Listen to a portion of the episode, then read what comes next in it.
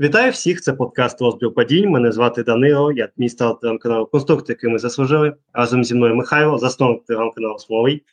Привіт. І Андрій, адміністратор телеграм-каналу «Бий Біжи». Вітаю.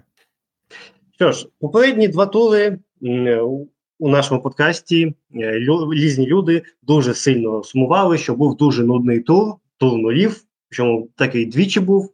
І от 11-й тур був призваний нам, я думаю, за гріхи перегляду збірної чи щось таке, але дійсно дуже веселий, скажімо так, був тур.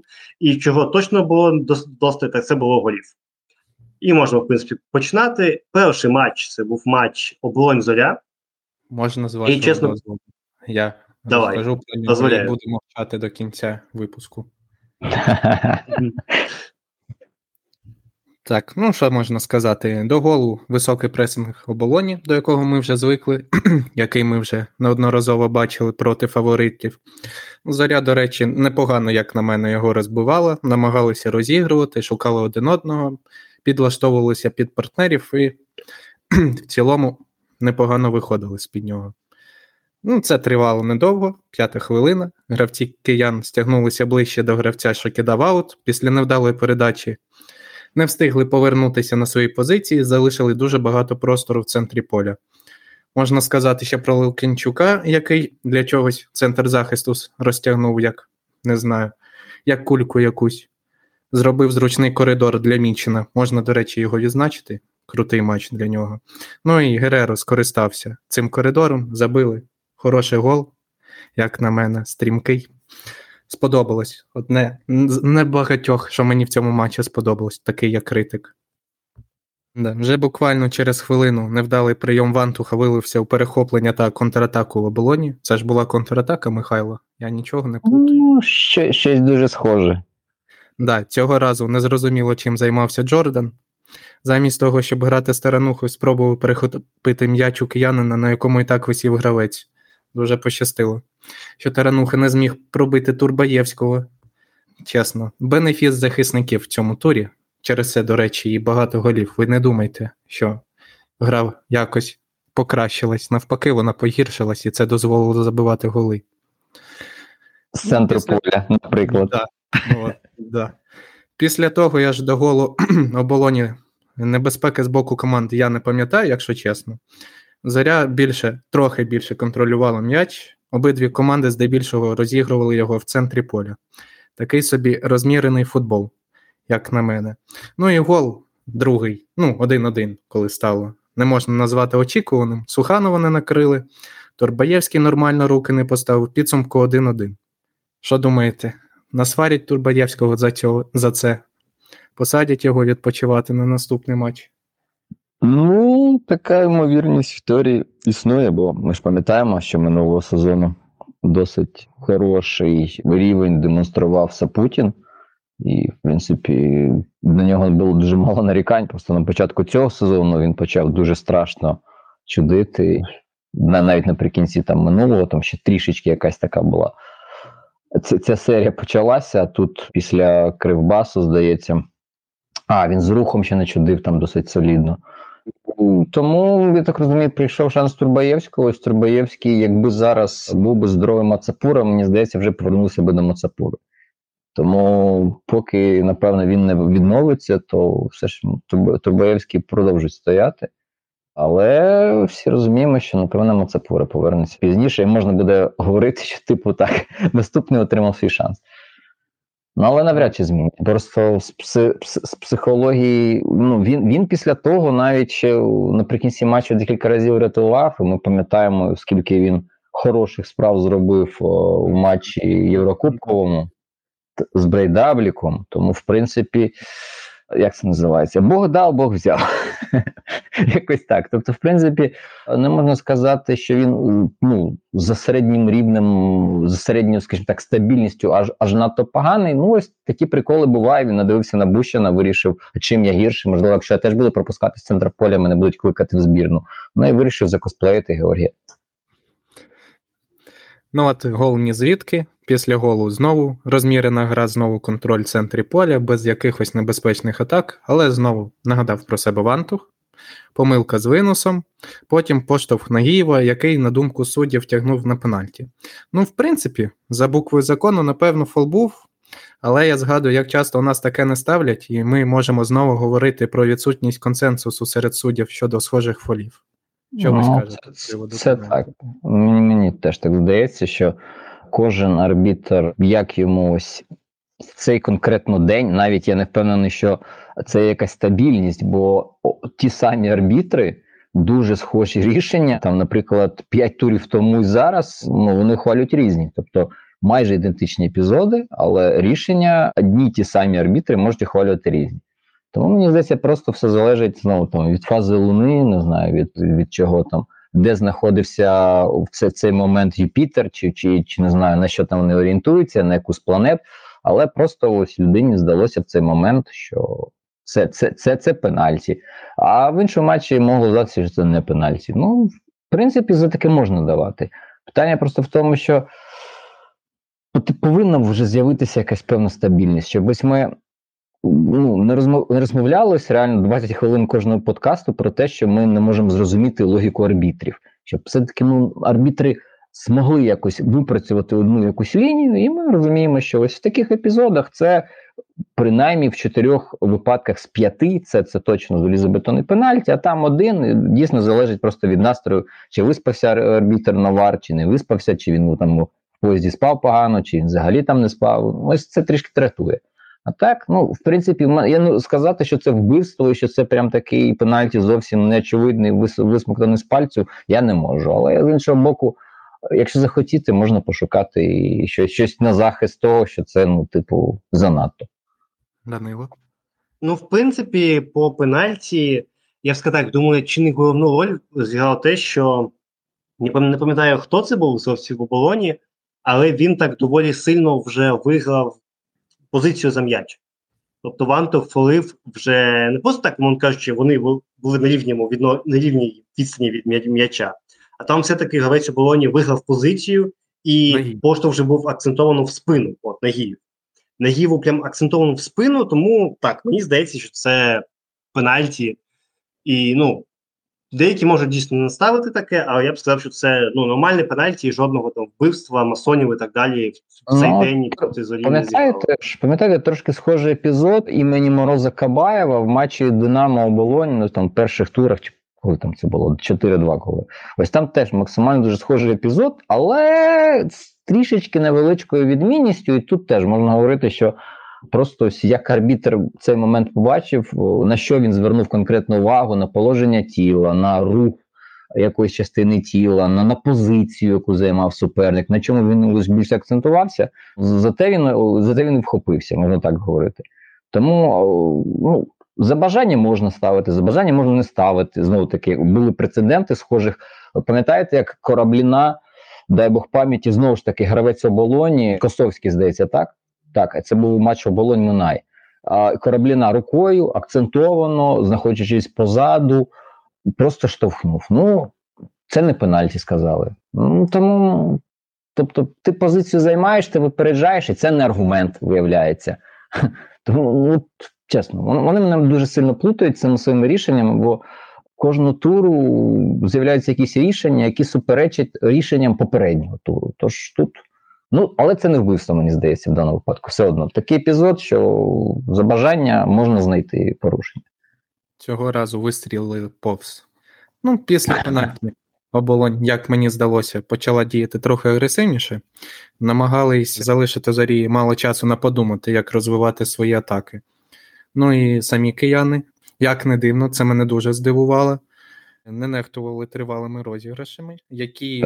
Тебе одного, я взагалі ледь вже не побіг купувати футболку зелену собі, бо вже все, час перефарбовуватись. Реально. Одного тижня.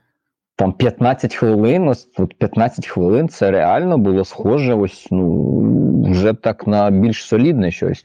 Коли не просто, таке хаотичне жбурляння вперед, бо все одно, якщо подивитися, наприклад, середній відсоток точності передач вперед всього матчі в оболоні, то він 56,5%. Тобто кожна друга передача вперед не точно, але був реально один відрізок, ось саме коли ці голи забивалися і вони виходили вперед, Там це реально, це вже такий більш дорослий футбол. І мені просто дивно, не знаю, чому вони так рідко ось саме використовують, бо виявляється, вони можуть. Тобто це не просто, що люди, знаєте, не пристосовані геть зовсім, як, наприклад, гравці Динамо. Тут люди, ну, показали, що вони можуть потримати м'яч, вони можуть його не просто дарувати супернику, як вони це роблять зазвичай, а дійсно там було майже 4 передачі в середньому, там 3,63, це ось останні ці 30 хвилин тайму першого, і це дійсно виглядало симпатично. Це дійсно виглядало симпатично, і в мене реально питання, чому вони так рідко це роблять, бо це справляє хороше, позитивне враження, що вони так можуть, і що у нас не все настільки погано в УПЛ, як в минулих турах, коли і ніхто не забуває, і ще й нічого такого продуманого ми не бачимо, просто такий теніс, бадмінтон. Да, добре, що вони не бояться розігрувати, але, на жаль, один з таких розіграшів якраз привів до другого пропущеного. Невдалий розіграш в центрі, 2 передачі від півкола до Гереро. Гереро дуже майстерно розвернув Примака, здається, то він був. 2-2 рахунок зробив. І, як на мене, після першого тайму нічия справедливий результат, що по грі, що по моментам награли на нічию. Ну так, був відрізочок, одні трішечки спробували, був відрізочок, інші трішечки спробували, але ось так, ну, не виглядало це, знаєте, що у когось одного є така суттєва перевага і все зрозуміло. Тобто ніфіга не було ще зрозуміло в першому таймі і реально ніщо не передвіщало, що в другому таймі гра, ну скажімо так, не те, що в одні ворота піде, але вона трішечки перекоситься і... Ми не побачимо ті яскравої Оболоні, хоча вона намагалася і гризалася, яка була саме наприкінці першого тайму до голу. До голу Гереро мається на увазі. Ну так, другий тайм почався з м'ячем в ногах Зорі, але перший на півмомент створила якраз таки Оболонь. Після кутового, здається, знову ж таки Примак, як його правильно, вибачаюсь. Ну, треба буде запитати реально. 52 хвилина, здається. Потім знову кутовий, помилка Джордана, сейф Турбаєвського. Здається, Тарануха бив. Да, це був Тарануха. Момент небезпечний, але удар не дуже важкий був, як на мене. Тим не менш. Знову невпевнена дія Зорі на стандартах в захисті. Це їх така серйозна проблема в другому таймі. І, в принципі, можемо в основному говорити про стандарти в другому таймі, бо... Так, в Оболоні було 5 штрафних, щоб просто, щоб не говорили, що ти голослівно щось видумаєш, в Оболоні було 5 штрафних і 5 кутових. І там ще купа аутів, стандартів більше саме в Оболоні, у Зорі менше трішки.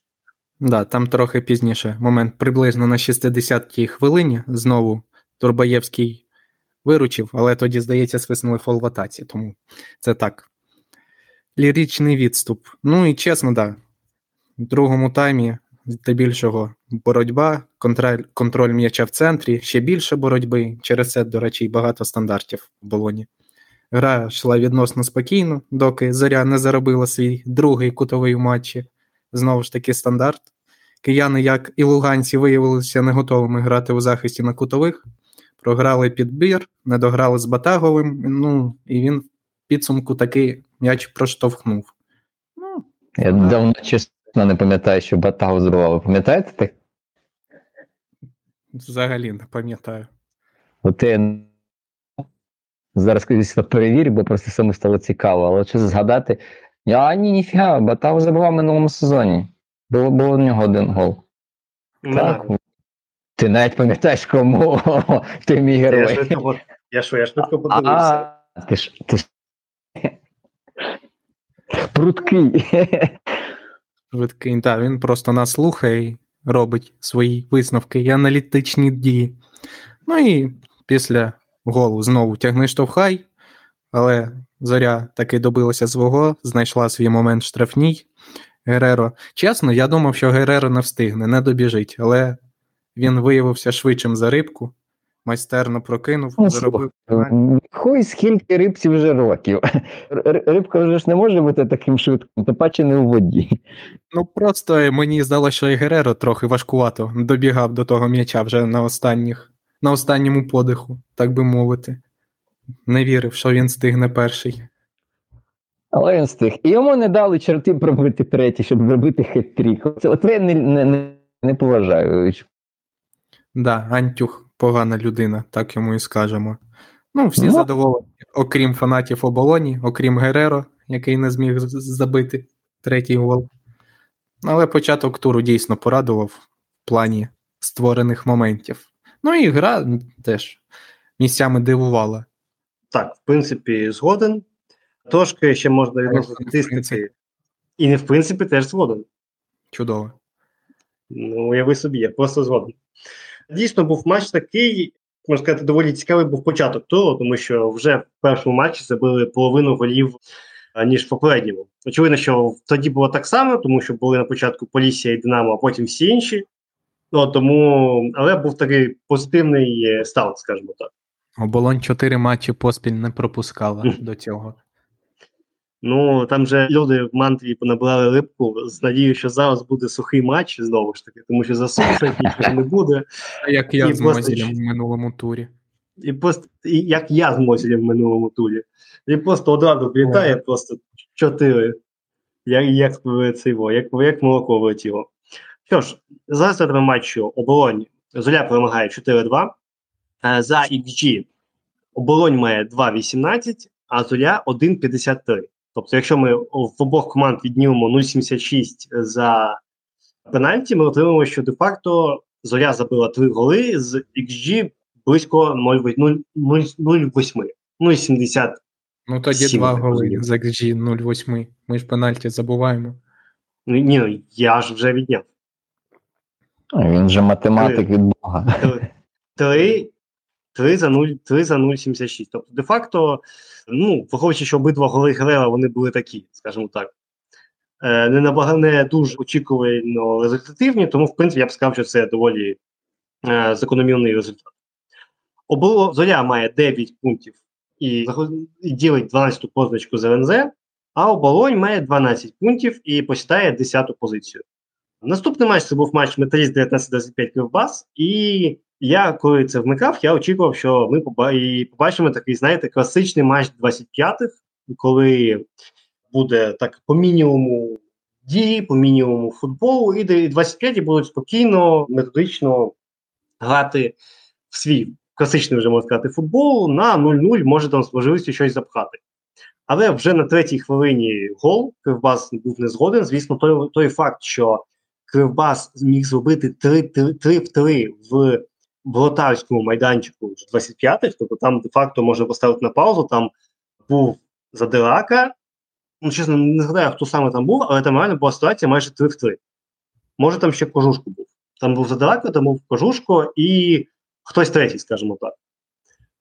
І, ну, те, що я побачив, це просто, чесно кажучи, трохи шок-контент був, тому що настільки прям очевидно заволодіти ініціативою, це було таке щось новеньке, скажімо так.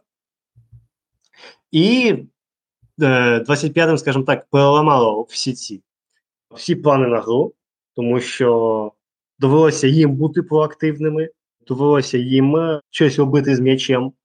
І там був такий трошки період, коли вони щось намагалися робити, але Кривбас не планував зупинятися. І другий гол буквально ідентичний. Тобто там знову ж таки, там, звісно, не 3-3, там просто була ситуація, що Кожушко був один, там, ну, скажімо так, такий простір отримувати в Волотарському майданчику, чи там, ну, не був до кінця Волотарський, там був таке кордон Волотарської, скажімо так. Такий момент отримувати, це просто, напевно, нового золота, і тому, здавалося б, 2-0 до 32-ї хвилини. Але 25-ті все ж таки довбали цю скелю. Ну, і, скажімо так, гол... До речі, так. Те, що я і казав, коли говорив про перший матч, дуже багато індивідуальних помилок гравців, які в підсумку приводили до голів в цьому турі. І перший гол Кривбаса в центрі хтось обрізався, не пам'ятаю хто, та й в цілому. Захисники тоді дуже невпевнено діяли, що в другому. І третій теж гол там хто? Хто обрізався? Чи що хто? Чи ти просто запитав, хто і все? Хто його забив? Забив його Задерак. Ну, забив Задерака, так. В чому питання, хто, я так і не зрозумів. Ну, добре. Чи хто проспав? Ну, менш з тим. І... Що? Мене вилетіло. Зрозумів. Да. І, в принципі, ну, гол 25-й був такий трохи конфузний. Тобто там не дуже зрозумів, як воно саме залізло, але, скажімо так, інтрига ожила. Але в принципі, Кривбас мав досить моментів і без цього, тобто, можна сказати, безкровайний майже забив. Там якийсь момент мені реально здалося, що там це за рахунку ще 2-0 після кутового, там мені прям дуже таке було враження, що м'яч зайшов у ворота, але просто якимось дивом воно пройшло повз.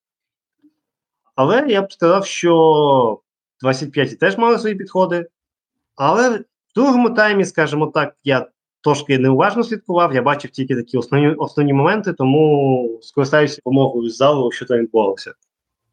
Та, в принципі, все те саме, що відбувалося в першому. 19-25. Контролювали м'яч, Кривбас вибігав контратаки, користувався вільним простором. Ну, Кривбас зіграв комфортний для себе футбол. Металіст все зробив для того, щоб Кривбас створював небезпечні моменти і забивав з них. І можна згадати про гру Ткачука, мабуть, найгірший гравець у складі Металіста. Дуже невпевнена гра, він ніби забив на захист, забив, в принципі, на футбол. Сумно це було спостерігати, але для нейтрального вболівальника моменти гарні, цікаві, цікавий футбол. 3-1. Тому ми тут і радіємо, що нарешті почали забивати. Почали радіти не лише вболівальники команди, але й нейтральні глядачі, які просто дивляться без якоїсь там, скажімо так, особистої зацікавленості у підсумковому результаті. І дійсно треба вітати одних, що вони продовжують битися головою об стіну вже який час, вони намагаються відтворювати і далі те, що намагався чому намагався навчати ще Кривенцов, тобто це ось ця ідея не бити просто вперед, а намагатися розігрувати, ну, поки, на жаль, вона не працює зовсім, і Едмар наче продовжує цю стежину лінію, тобто команда не перевалюється на такий, ну, в матчах, де вона може грати з позиції сили на бий біжи, вона намагається все одно м'яч контролювати, але цей контроль не переростає в моменти. І це вже певний тренд.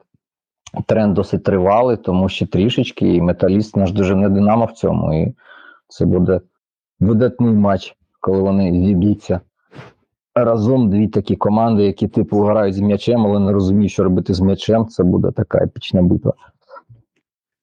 Ну, ще по Металісту сказати треба, що був як мінімум один, я пам'ятаю, просто впливчий момент, що він появився Сидорова.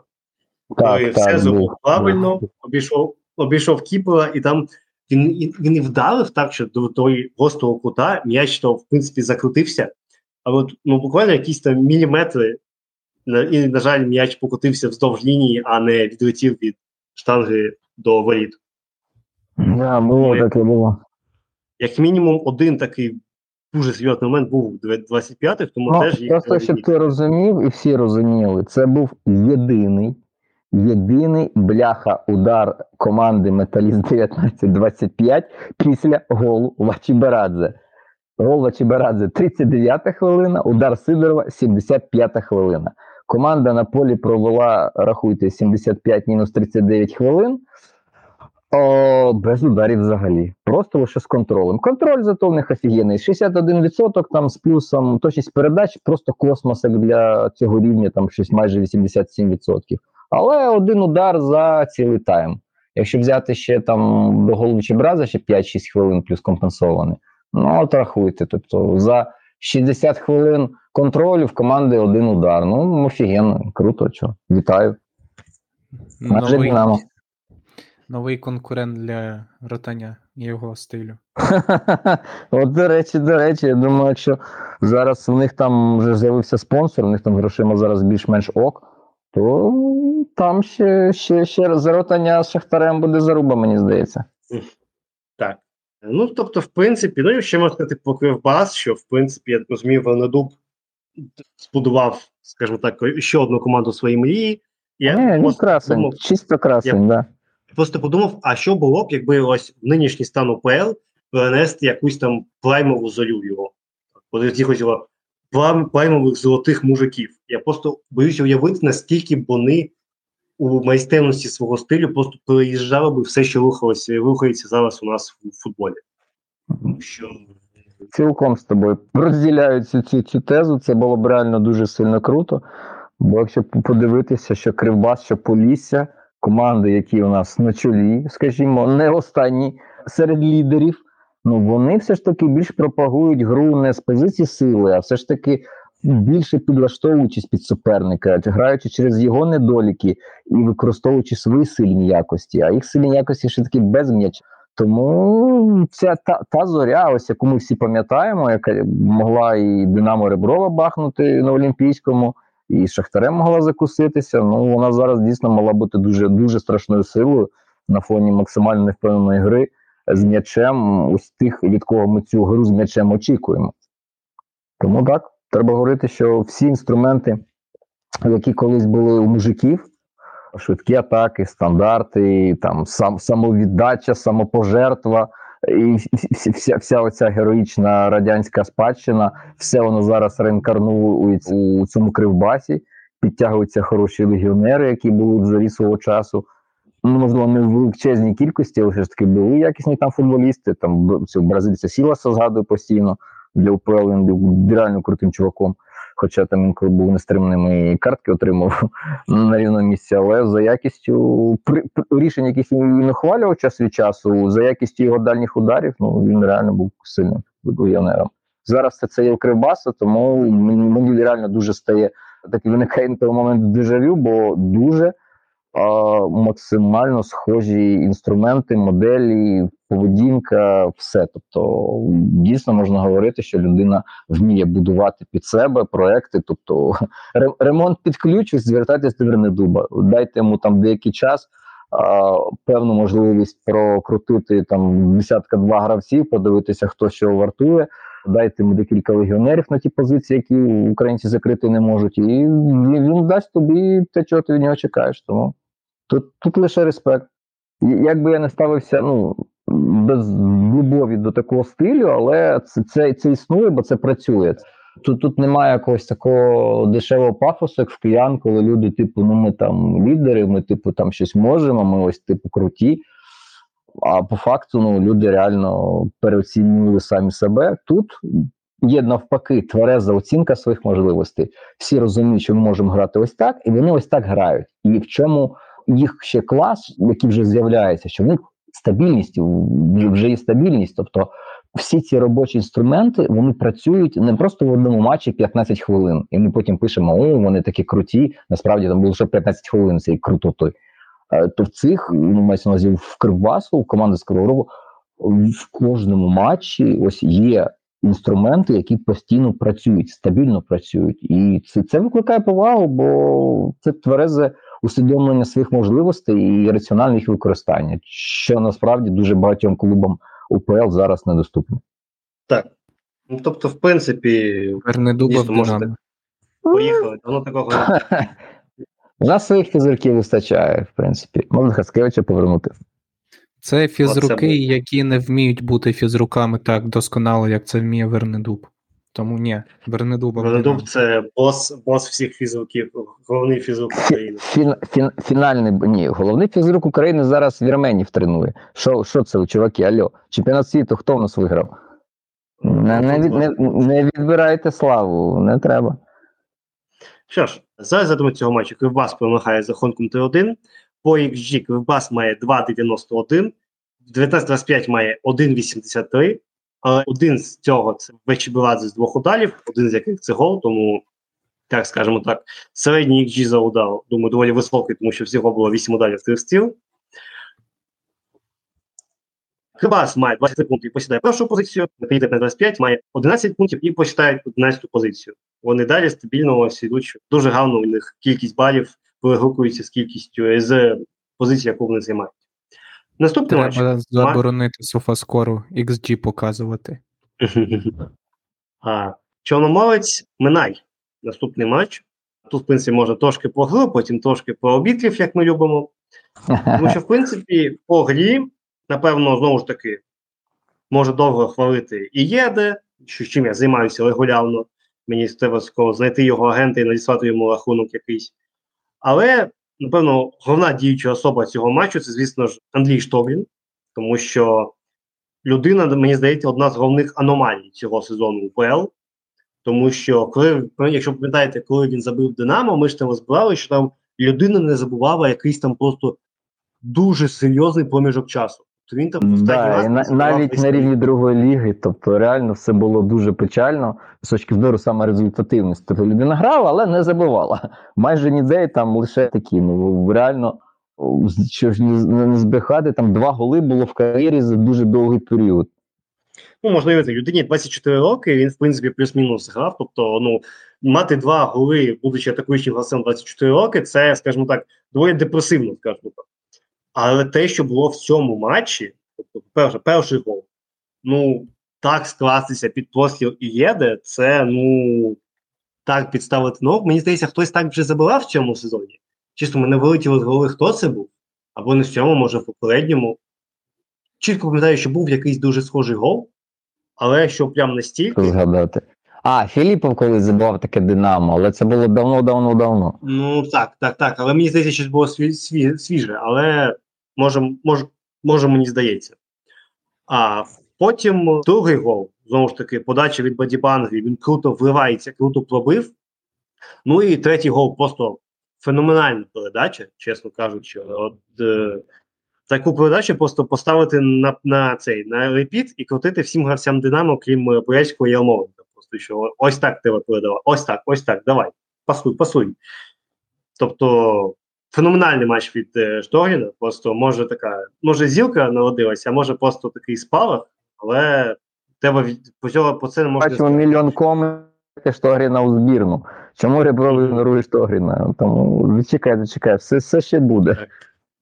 А так, в середньому по грі я б сказав, що це такий, напевно, Чорноморець трошки відпочив, трохи перебудувався, і це, знову ж таки, було повернення такого більш класичного Чорноморця, ну, про яким звикли казати, не більш проактивного, більш агресивного, тобто було менше оцих приколів часів гри з Зорею, з Поліссям, що ми будемо стояти і оборонятися, тобто все-таки був більш проактивний футбол, але, знову ж таки, варто ще сказати, що за рахунку 1-1, якщо не помиляюся, був момент на 35-й хвилині, коли, на мою думку, суддя якогось біса, чесно кажучи, не поставив пенальті в ворота Чорноморця, тому що, чесно, знайти хоча б одне адекватне виправдання я не можу. Тому що м'яч на момент зіткнення Васильєва з Булезою, м'яч був у Булези, тому що він відскочив до Булези. Тобто списати на те, що зіграно м'яч не можна, тому що знову ж таки, аргумент зіграно м'яч має в себе включати те, що... Ну от ти назвав виправданням для більшості глядачів і, в принципі, фанатів футболу в Україні. Так, те, що я почитав знову в коментарях, що було зіграно м'яч, але це анулюється тим, що м'яч залишився у Булези. Тобто аргумент, що не просто що зіграв м'яч, а зіграв м'яч якби і вивів м'яч з епізоду. Тут так, він же не заволодів, він його не вибив. М'яч залишився, продовжив залишатися в епізоді. Тобто епізод не скінчився на цьому. Ось це мене теж вкурило. Бо коли ти вибиваєш м'яч, або коли просто там, наступаєш на нього ногою, ти, типу, фіксуєш і епізод закінчується. Але ж епізод не закінчився, він продовжував тривати. Тому той контакт, який мав місце, він важливий для цього епізоду, його не можна ігнорувати. Але пан Новохатній, Вова, як його називає, інший Вова, вирішив, що можна ігнорувати. Ну, тому що, чесно кажучи, хоча б одне адекватне виправдання, і те, що Болеза, якщо не помиляюся, вибув до кінця цього календарного року ігрового, тому мені здається максимально несправедливим, що не було призначено пенальті. Так? Тому що, знову ж таки, ми говоримо про матч Минай і Чорноморець, ми говоримо про матч останньої команди з командою на 6-му місці, зараз Чорноморець знаходиться. Скажімо так, команда, яка за всіма критеріями зараз підпадає під категорію команди топ-рівня УПЛ, скажімо так. Ну, не топ-рівня, хоча може і топ-рівня, біс його знає, де зараз цей топ-рівень УПЛ, тому Зараз топ рівень УПЛ – це заходи, хто хоче, бери, що хочеш. Тому може вже і топ. І коли команді не ставлять пенальті, і ще й вибуває один з ключових гравців, скажімо так, цієї команди, ну це має відбиток на гру.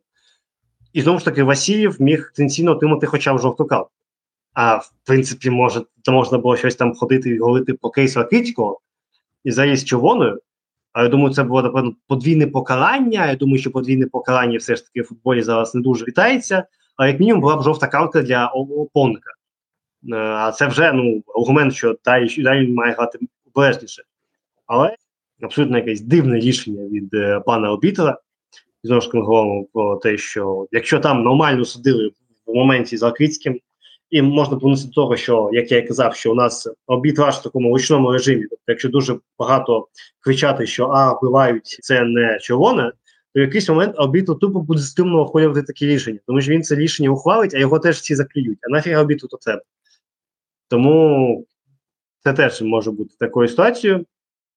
А так, в принципі, по грі можна сказати, що Чорноморець по всім параметрам переїхав Минай, і це абсолютно заслужена перемога, яка, на жаль, трохи заплямована оцим пенальті, який не був поставлений. Згоден з тим, що перемога заслужена, але, як на мене, розгром не заслужений. В принципі, Чорноморець реалізував всі моменти, окрім одного такого явного моменту. Якщо я не помиляюсь, то це був в другому таймі. Вилетіло з голови. Коротше, неважливо. Був ще один момент, них четвертий, гольовий. Ну, Минай теж там один чи два моменти, не поставлений пенальті. 3-1 там було б справедливіше. 2-1, щось таке. 3-0 не зовсім відображає те, що було на полі, як на мене. Ну, в принципі, думаю, наступний матч теж. Наступний матч можна теж саме сказати. Тому це наступний матч, то взагалі. Угу. Веселий матч. Що ж, за результатами цього матчу Чорноморець перемагає Минай за рахунком 3-0. По XG 1.29 Чорноморця проти 0.58 Минаю. Чорноморець має 19 пунктів і ділить четверту позицію з Рухом. А Минай має 4 пункти і посідає останню 16-ту позицію. Наступний матч. Матч Шахтар-ЛНЗ. Як люблять писати у нас всякі футбольні журналісти. Перший матч далі Осени. До речі, цікавий факт, що, цікавий просто момент, що я витав, що у нас чомусь його почали називати Далі-Йо. Тому що раніше все було Далі-О-Далі-О, а от останнім часом оце ось Ї з'явилося. Тому що, чесно, я ніколи в житті до цього не чув. Тому що, пам'ятаю, в наклейках Паніні все відбувався саме. Ну, тут так. Історична справедливість нарешті була відновлена. Але в Україні незвично просто було, що всі казали Даліо, я якось її звик, а потім почув Даліо, такий хто-хто, вибачте, хто, як виглядав Шахтар Силнис, як то кажуть. Але так дійсно були видно зміни, але це зміни, чесно кажучи, були такого враження, що Силна уявляв, що саме так має виглядати футбол, там, умовно кажучи, ідеальний футбол, там, який ставили за часів Луческу. І він зробив зміни, які, мені здається, проти суперника сильніше, ніж РНЗ, який міг би там краще атакувати, були б фатальними. Тому що перші декілька хвилин, РНЗ на повному серйозі міг виходити 4-5 в атаку. І просто ця атакуюча група Шахтаря, вона була десь попереду, і взагалі шатала повертатися назад. Абсолютно. Тобто вони просто вибігали, і просто в тому, що, на жаль, не вистачало, скажімо так, ресурсу місків якось реалізувати це покраще. Тому що будь-який на їх місці навіть умовний Кривбас чи Полісся, то у Шахтаря були б куди більше проблем. Тому що після перехоплень не поверталося назад, і взагалі гра Шахтаря була в цьому матчі максимально вертикальна. Тобто майже всі моменти після лонгболів. Центр поля взагалі не помічали, тобто просто перелітали, перекидували туди-сюди. Це, в принципі, я пояснюю, що, в принципі, модель цього матчу була 4-1-4-1. Був один Степаненко, Криський і Бондаренко були трохи вище. Тобто це такий був цікавий досвід, скажімо так, але сказати, що це такий вау-вау-вау футбол Шахтаря, ну, я не можу, тому що Гол, звісно, дуже красивий. Степаненко крутив лонгбол на Зубкова. Зубков прийняв, круто прострілив, Бондаренко пропустив. Це був такий гол, от через щось подібне, що робило Динамо, коли всі здорові, там, Ярмоленко, Куляйський, тому подібне. Тому, в принципі, так. А може там, що ще хочете сказати?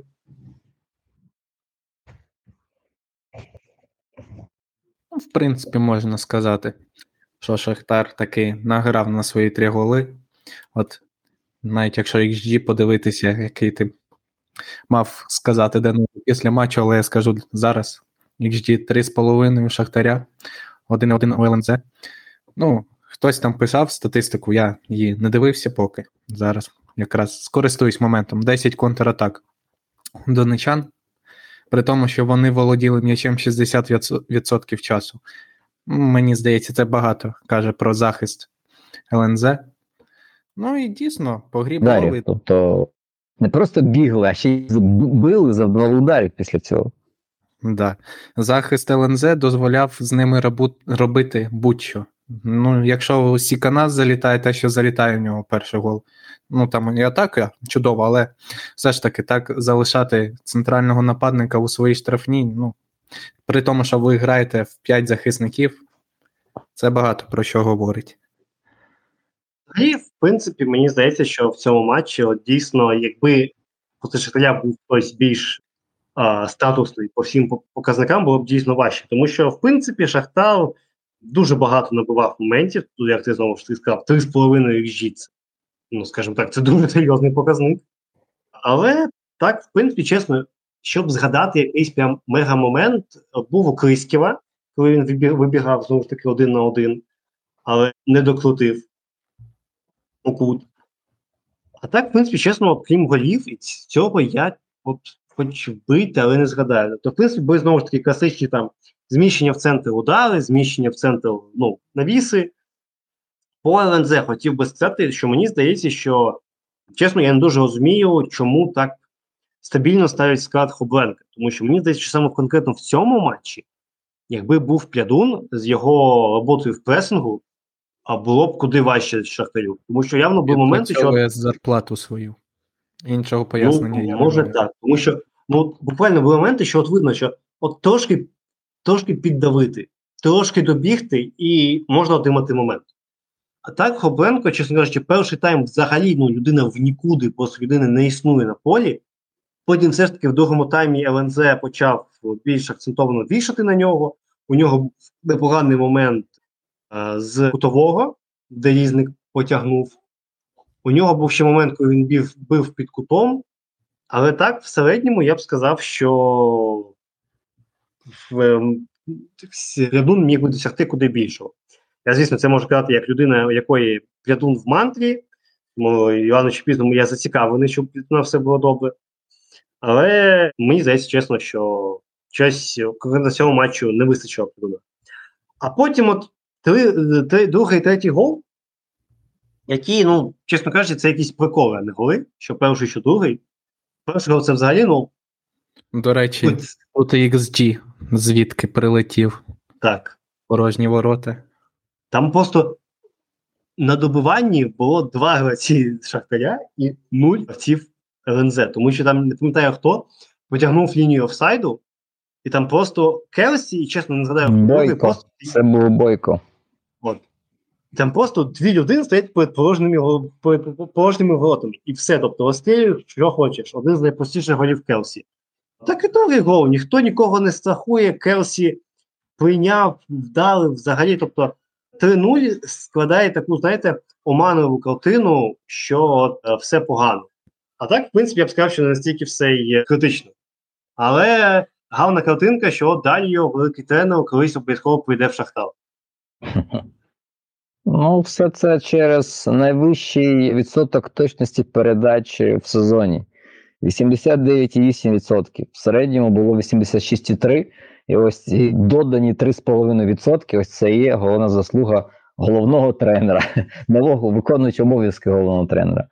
Тому, напевно, за це і чіпляються. І, ну, про це в першу чергу і варто говорити. Просто що раніше були там якісь епізоди, моменти, коли Шахтар міг собі дозволити пограти якось так максимально швидко, швидко плинно, не надто так м'яч затримуючи під своїм контролем, то тут, зараз подивлюся, 3-4-5, так, найвища, точніше не найвища, а найдовша тривалість середнього володіння 5,61 передачі.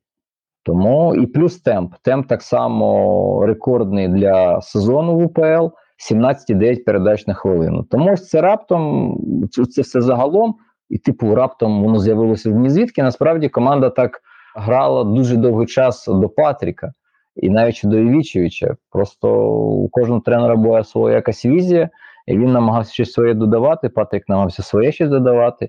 А Даріо прийшов просто кровні хлопці. Ви ж знаєте, як в цю гру грати, то грайте. І тому я зараз не надто великий фанат говорити, що Серна там, типу, він прийшов, він щось змінив. Він просто дозволив футболістам грати те, що вони знають. От якщо в Динамо, наприклад, головний тренер, він змушений з палкою бігати, кричати людям «грайте в пас», хоча вони не пристосовані до цього, вони не навчені. Та в Шахтарі навпаки. Люди звикли довго возитися з м'ячем, повільно його розігрувати, розкатувати, потім якось зупинятися, потім раптово вибухати, ось як оця діагональна зубкова від Степаненка. І їм дали цю можливість робити, тому всі пасові показники тут на найвищому рівні, майже скрізь рекорди сезону, майже з усіма аспектами, от хіба тільки з просуванням, там є точність трішки нижче за середню, бо все ж таки у фінальній фазі намагалися створювати цю гостроту вже на чужій половині поля, саме прогресія на чужій половині поля. Ось там був брак, хоча цей брак, бачите, не завадив Келсі опинятися на ударних позиціях без опіки зовсім. Тому говоримо, що Шахтар повертає своє старе забуте обличчя, і такий Шахтар дійсно на цьому рівні, якщо суперники будуть припускатися ось таких очевидних помилок, йому мало хто зможе завадити на дистанції наступних там 25, господи, щось заганяюся. На наступному, у другому колі, на дистанції тих 15 турів скласти якусь конкуренцію, бо дійсно це, що є, воно працює, воно відпрацьовано роками, футболісти під це є, не потрібно нічого видумувати, просто не заважати. Ось, мені здається, Патрик, він трішки заважав деяким футболістам, а змушував їх робити те, що вони не дуже хочуть робити. А тут робіть те, що хочете, головне вигравайте, виграли, тому мені здається, така лінія сюжетна, вона може тривати і далі, хоча вже є інформація, що вона не триватиме далі, а у Шахтарі з'являється новий тренер. І тепер Шахтар буде грати в голландський стиль футболу, тому що, чесно кажучи, місцями мені здається, що Шахтар починає лихоманити як Динамо. Що просто зі стилю в стилі, від тренера до тренера, тому подивимося. Але, скажімо так, вибір нового тренера цікавий, почекаємо, поки це затвердять, і коли там побачимо перші, скажімо так, матчі, щоб подивитися, що ж там таке буде будувати.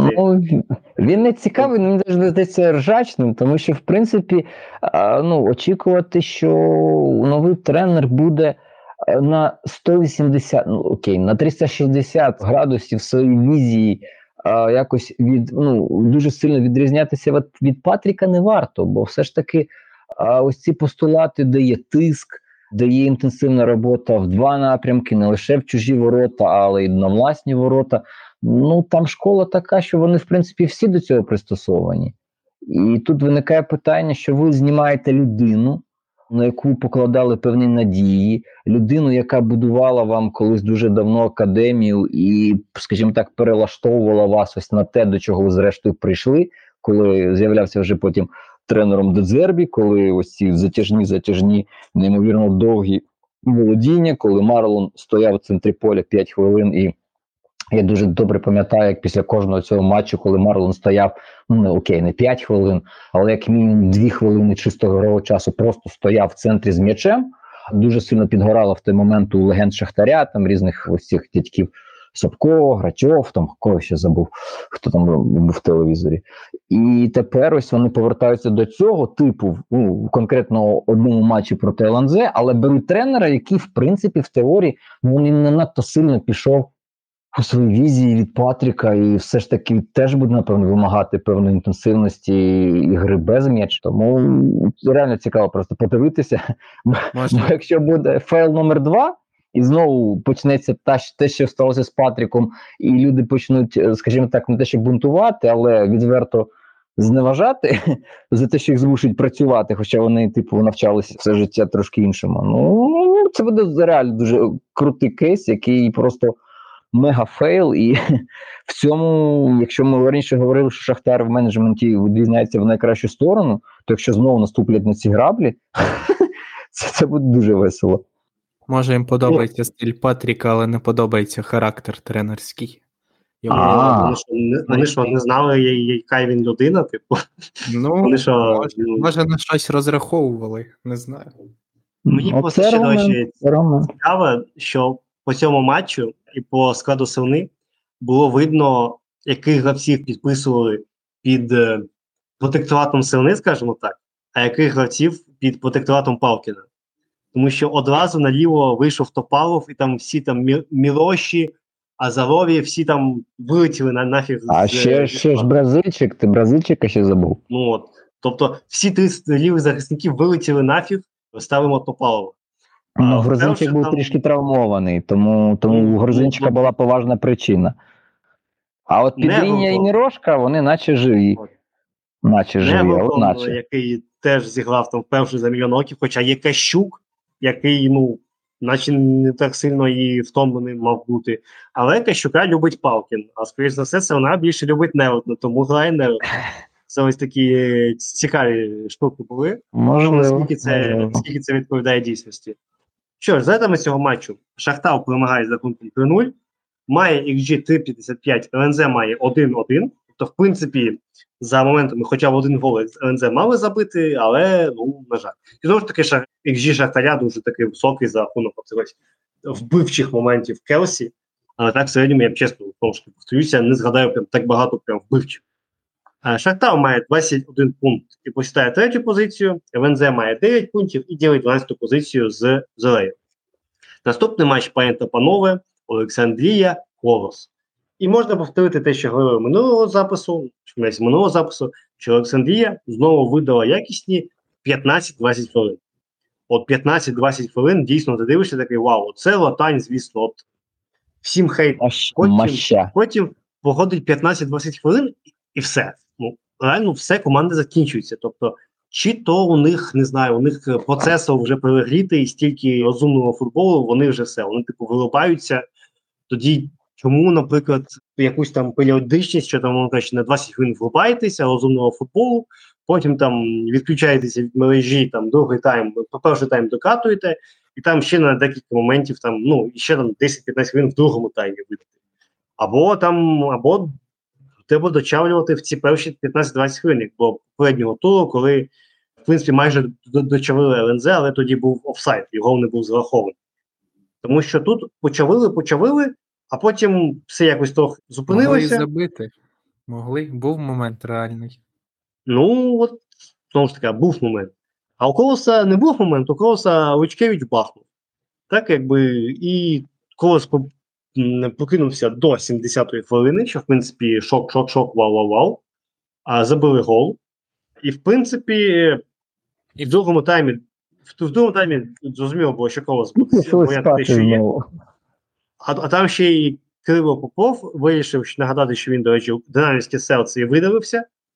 Ну і це після цього взагалі які-небудь ідеї, що було б, закінчилися, тому що Колос сів в дуже компактні 300 спартанців, 300 ковалівців, напевно, і на цьому матч закінчився, тому що, як ми пам'ятаємо, до речі, теж, знову ж таки, Колос, ще попереднього сезону проти Олександрії, вони там теж був гол, і Колос теж поставив компактну стінку, чи то був Минай, просто поставили компактний такий автобусик, і все. І Минай просто розбила лоба об цю оборону. Те саме і тут. І, в принципі, я б сказав так, що саме стилістично Колос взяв все, що міг від цього матчу. І Олександрія, знову ж таки, після 15-20 хвилин нічого не показав. Колос знову не пропустив. Який це вже матч поспіль? 5-й? Останній Колос пропускав 1-1 проти Дніпра-1. Тобто це вже 4-й матч без пропущених м'ячів. Четвертий. Ну, ми ж пам'ятаємо, вони так сезон починали.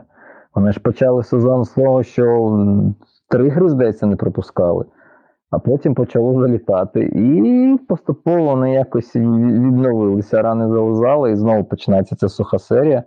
Бо тут дійсно є про що говорити, що така певна стабільність, династійність. Так, перші три матчі 0-0, 2-0 перемога, 2-0 перемога. Тобто три сухі матчі, потім пропустили від Руху, потім пропустили від Шахтаря 2, від Кривбаса 3, Дніпро 1-1, і ось четвертий матч вони знову не пропускають. Тобто це вже певний почерк. Тому в наступному турі варто чекати як мінімум один. Так, ну в принципі, я б цьому матчі дійсно сказав би, що Отань щось вибудовує, але чи то футболісти ще не настільки пристосувалися, але знову таки не дуже розумію, от саме от з технічної точки зору, чому цього вистачає тільки на 15 хвилин. Це не суперник, тому що це вже двічі поспіль. Тобто, чи дійсно люди просто банально втомлюються від цього, чи що? Чи просто склад фізично цього не вивозить? Я от не можу знайти відповіді, може більше часу потрібно, але щоб зрозуміти. Але для мене це трохи загадка поки. Тому... Я думаю, для них теж загадка, бо реально є повинен тільки на якийсь прогрес, бо з'явилися вже довші якісь паузи, коли, не пауза, а довші відрізки, коли дійсно це виглядає якось навіть цікаво. Тобто це не просто стерильне катання м'яча між центральними захисниками, тоді ще Бабогле Логіновим разом з кіпером, а потім кіпер назад, а потім вони знову один одному, а потім кудись на фланг, потім повертають кіперу і так по кругу. Тут же дійсно доходить навіть до спроб входження у фінальну третину, доходить до спроб входження до штрафного майданчику. Ну просто, як мені здається, не всі так само, як в Динамо, розуміють, якось це дійсно грати з м'ячем, бо грати з м'ячем важко. Грати з м'ячем дуже важко, це потребує занадто великої, скажімо, великих ресурсів головного мозку. Потрібно одночасно в голові тримати дуже велику кількість речей, і не кожна голова готова таку кількість речей в голові втримати. Тому тут треба говорити, що... Що можна говорити? Бо Олександрія, ми говорили, що наче вона... Певний етап якийсь пройшла, але вона пройшла з купою футболістів, яких вже тепер в команді немає. І знову треба починати все заново. Тому реально Ротенстайл починається заново, оскільки там 2 місяці як пройшло. Тому реально за 2 місяці не варто чогось просити і вимагати, і очікувати, бо зараз ця нова трійка, яка вималювалася після відновлення Михайленка, Сігєєв і Шостак, вони ось втретє, чи помиляюся, чи вдруге грають разом. Тому поки вони не зіграють матчів з 10, напевно, очікувати чогось радикального в якісну сторону не варто, бо це знову це новий набір футболістів, з якими треба заново все починати, пояснювати, водити за ручку, під час матчу коментувати кожну дію, як це робить Кравченко, наприклад, що і як, куди. Тому, якщо є вболівальники Олександрії, що нас слухають, то запасайтеся терпінням. Якщо у керівників, власників клубу це терпіння є, і вони готові чекати, доведеться і вам чекати. Ну так, тобто, в принципі, по цьому матчу дійсно можна сказати, що Олександрія зіграв більш-менш класичну Олександрію, Колос зіграв більш-менш класичний Колос, що, в принципі, очікується від матчів цих команд, і результат доволі очікується. Колос переміг з рахунком 1-0. По XG Олександрія має 1.27, у Колоса 0.59. І Колос має 15 пунктів і ділить 7 позицію з Динамо Київ. Олександрія має 9 пунктів і ділить 12 позицію з Зорею і ЛНЗ. Весь цей час кругов тільки Зоря і ЛНЗ, а там ще 9 пунктів має Олександрія. Я ось про це забував. Наступний матч. Матч, який... Напевно, всі подивилися за оглядами, окрім фанів Велеса і, може, Руха. Це матч Велес-Рух. І, в принципі, майже все, що ми можемо сказати, це те, що ми бачили з нарізок матчу. До речі, хочу пожалітися, напевно, всі повідомляють, що якість хайлайтів доволі низька. Тобто, місцями нормальна якість картинки, місцями якісь 144p. Все якось дьоргано. На моментах, коли показують склад, у мене таке враження, що взагалі графіка туди-сюди скоче. Тому дуже мені не сподобалось якісь картинки, але знову ж таки, я за це гроші не платив. Дарованому коню в зуби не дивляться. 35 гривень, тоді жалійся. Так, я ж так, я за це не платив, тому навіть якось вистояти претензії не буду. А так, що я можу сказати по цьому матчу, от чесно кажучи, захист Велеса мене взагалі не вразив. Знову ж таки, я вже треба сказати, що Паст, реально перші два голи, особливо другий, це на його совісті. Тому що я, чесно, не розумію, як гравець у років, якому скільки, 35 років, так, 35, і настільки халтурно відбивати м'ячі перед собою, щоб вони так навісиком летіли прямо в центр штрафного майданчику, це, ну, не розумію. Ну, дивись, особливо догма. У Руха 12 ударів у ствір, 5 голів, XG 4-1. 26 ударів загалом і 4-1 XG у Руха. Рекорд туру. Ну, тобто, в принципі, от перший гол, так, Теслюк вдарив, ну, добре. В моменті Теслюка я дійсно можу погодитися, що, напевно, відбивати м'яч було складно, бо удар такий дуже сильний, дуже незвичній висоті, але, ну, підставити кулака і вибити, ну, не центр штрафного майданчику, напевно, можна було. І одразу Теслюк вже і підібрав цей м'яч і забив. Не помиляєшся. Так, другий гол – це взагалі анекдот, тобто навіс, і Пас не зміг зафіксувати далеко не найважчий навіс.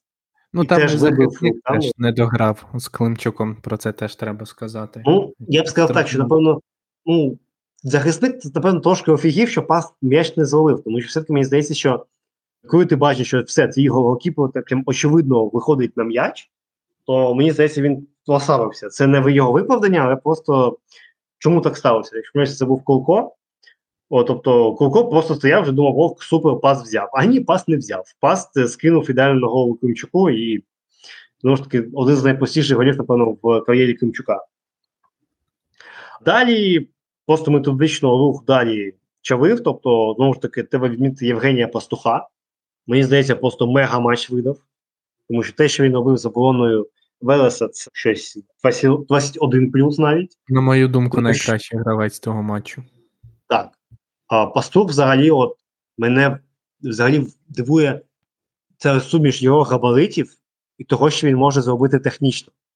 Тобто це такий доволі унікальний мікс для нашого футболу. Це ж не те, що в матчі з Шахтарем можна оповідати, що він так доволі непогано грає. Але от мені здається, що дійсно зараз дуже багато хто говорить про захист Руха, про Слюбика, про Романа, Сича. А я б дійсно сказав, що Пастух – це мені, особисто мені, для мене найцікавіший гравець Руху. Йому тільки 19 років. І так, я подивився, Софосков йому малює 193 см зросту. От просто уявіть собі безколовайного, але який вміє грати в атаці. Ну, Кварцяний став. Так, думаю, Кварцяний просто бачить такий, боже, дайте мені його, я виграю вам УПЛ і все, що на світі є. А гравці Динамо після цих слів зараз обіцяли під собою такі калюжі. Після досвіду проти Будківського, вони як зараз уявили, що їм знову треба грати проти здорового такого дяді, але цьому дяді лише 19 років, то вони усі одразу зараз під себе сходили. Ну і цей дядя, будемо віддати. Ні, в наступному Колос там ще зачекає, там ще є. Рух з Динамо грає в останньому турі, тому, в принципі, я надію, що там Пастух, не знаю, трохи сантиметрів стопчися в нього, буде 191, може не так страшно буде. Або киянам цей переляк великих дядь, яйцем викачає якась бабка, якщо все-таки їх одвезуть до бабки. Є ж методика, що якщо висіти на турнику, то можна там стягнути собі сустави. За місяць не встигнуть, це треба декілька років висіти. Ні, ну я знаю, люди там від декілька сантиметрів накидували за 1,5 місяці, тому в принципі, якщо дуже спрямовано висіти на товниках, то може викачують собі декілька сантиметрів, може трохи... Динамо зупинить Пастуха. Тому що Пастух, дійсно, пані та панове, треба слідкувати за Пастухом, тому що от для мене це прям найбільший кайф цієї команди. І от я зараз це говорю, розумію, що за кого мені треба буде битися в наступному аукціоні манти, тому я нічого не казав, пані та панове, забудьте, хто там манту грає у мене в лізі А1, ніхто не йдіть за Пастухом. Фу-фу-фу, киш. І, в принципі, от дійсно моменти були, тобто 3-0, все спокійно, але от два стандарти, от щоб вміти, що два стандарти Велеса, два голи. Тобто хоча б щось можна їм занести в актив, що стандарти є, зі стандартів приходять голи, причому, що перший, що другий, було явно, скажімо так, слідством того, що було зігрувалося. Тобто там подача, вигана, ближня стійка, скидування далі, яке, звісно, перетворилося в гол, та кидовий гол Балана. Хоча б щось позитивне, можна сказати, про Велес. Велес знайшов тільки, можна взяти, 2 голи. Мінус в тому, що вони не знайшли, яким чином не отримати 5 у своїх. Так, тобто це, в принципі, хороший початок, але далі не пропускати по 5. Це, напевно, все, що можна сказати по цьому матчу. Знову ж таки, знову забив Пасниця. Але, знову ж таки, Пасниця, напевно, в цьому матчі тільки в тіні Пастуха. Тому я б сказав, що Луг, це така демонстрація сили. Чесно, не знаю, що відбувалося поза хайлайтами, але те, що було видно, що Луг показав, трохи так пограв м'язами, що ми вміємо і так, що ми вміємо буквально розчавлювати суперника і набувати 4G. Це такий непогана демонстрація сили. Так, кияни, мені здається, вже все перемикалося. Тому я б сказав, що дуже непогано. До речі, цікаво, звідки Вайскаут бляха взяв матч. Вони що, підписку, що дивилися? Ти що? Ну, хтось, напевно, закинув 35 гривень, да. Каже, камон, давай візьмемо, запишемо. Так, ну, в принципі, завжди. А, точно, дивили, піратку, там чувакам на карточку скинули 100 гривень. Тим самим легітимізували купівлю, купили продукт, все. Так. Рух перемагає з рахунком 5-2. XG, як вже Андрій казав, Руху 4-11, а у Велеса 1-46. Але, думаю, більшість – це ось ці два удари головою з цього XG, тому дійсно так. Рух має 19 пунктів і ділить четверту позицію з Чорноморцем, а Велес має 6 пунктів і посідає передостанню 15-ту позицію. Наступний матч – це був матч Волського Полісся. А тепер ж я хотів би сказати... Ні, я перш хотів би сказати, хто такий геній, що дав Поліссю грати в домашній формі, а Волській в гостьовій. Мене тому, очі не звикали до так, того, що Полісся – це не Ворскла, а Ворскла – це не Полісся. Тому що, да, я чесно скажу, я пробив так собі фоном, і я фоном дивився весь цей час, думаючи, що Полісся – це Ворскла, тому що я там не бачив самий початок. Думав, що Ворскла зелена. Так я ж кажу, думаю, що прикольно, Ворскла так грає, цікаво. А потім подивився, що це... І мене щось мотило, що там попереду якісь чорношкірі гравці були в атаці. Такий, а хто там у Ворскли може? Що Тіаго Сантана? Що він на фланзі робить?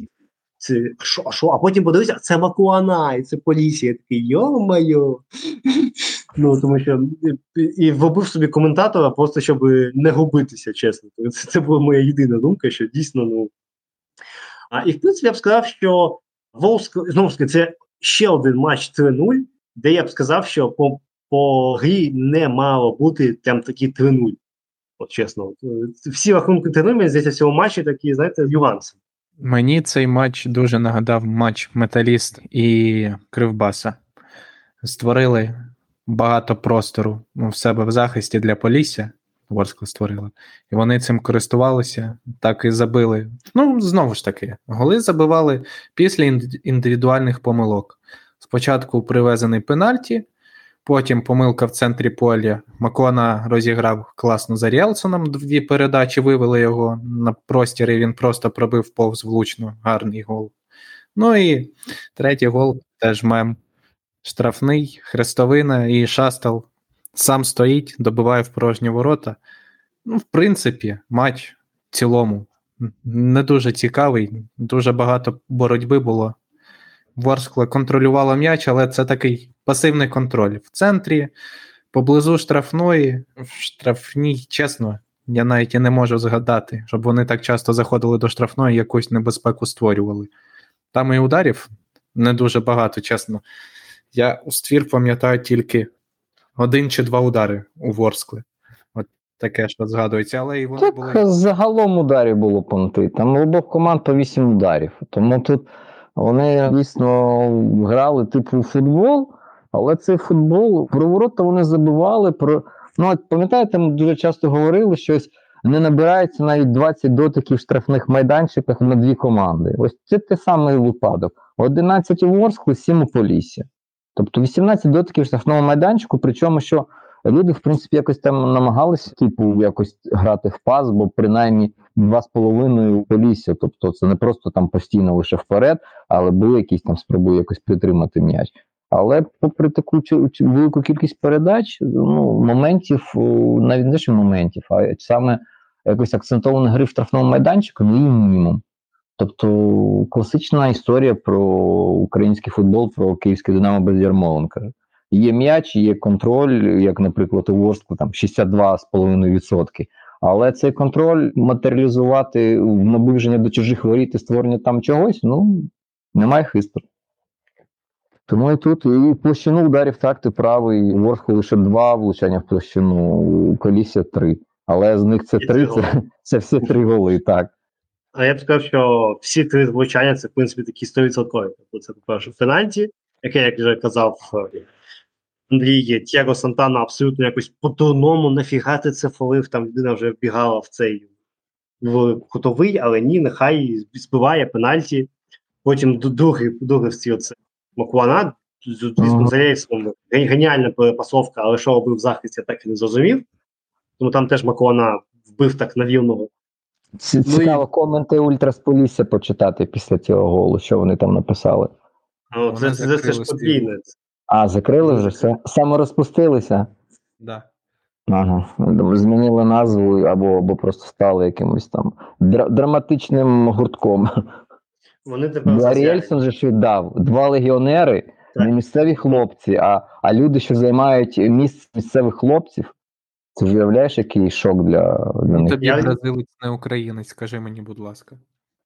Так це не мені, це Ультра з Полісся, це їм підгорає. Що в них не місцеві пацани грають, а хлопці... А от, може, Альєльсон собі дружину знайде і буде як Едмал.